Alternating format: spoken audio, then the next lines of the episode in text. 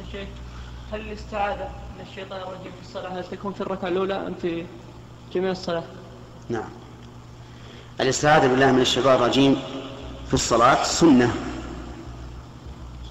واختلف العلماء رحمهم الله هل يستعيذ في كل ركعة أو في الركعة الأولى فقط؟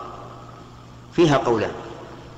والذي يظهر لي أن قراءة الصلاة واحدة فتكون الاستعاذة في أول ركعة إلا إن حدث ما يوجب الاستعاذة كما لو انفتحت عليه باب الوساوس فإن الرسول صلى الله عليه وسلم أمر الإنسان إذا انفتحت عليه باب الوساوس أن يدخل عن يساره ثلاثا ويستعيذ بالله من الشيطان الرجيم.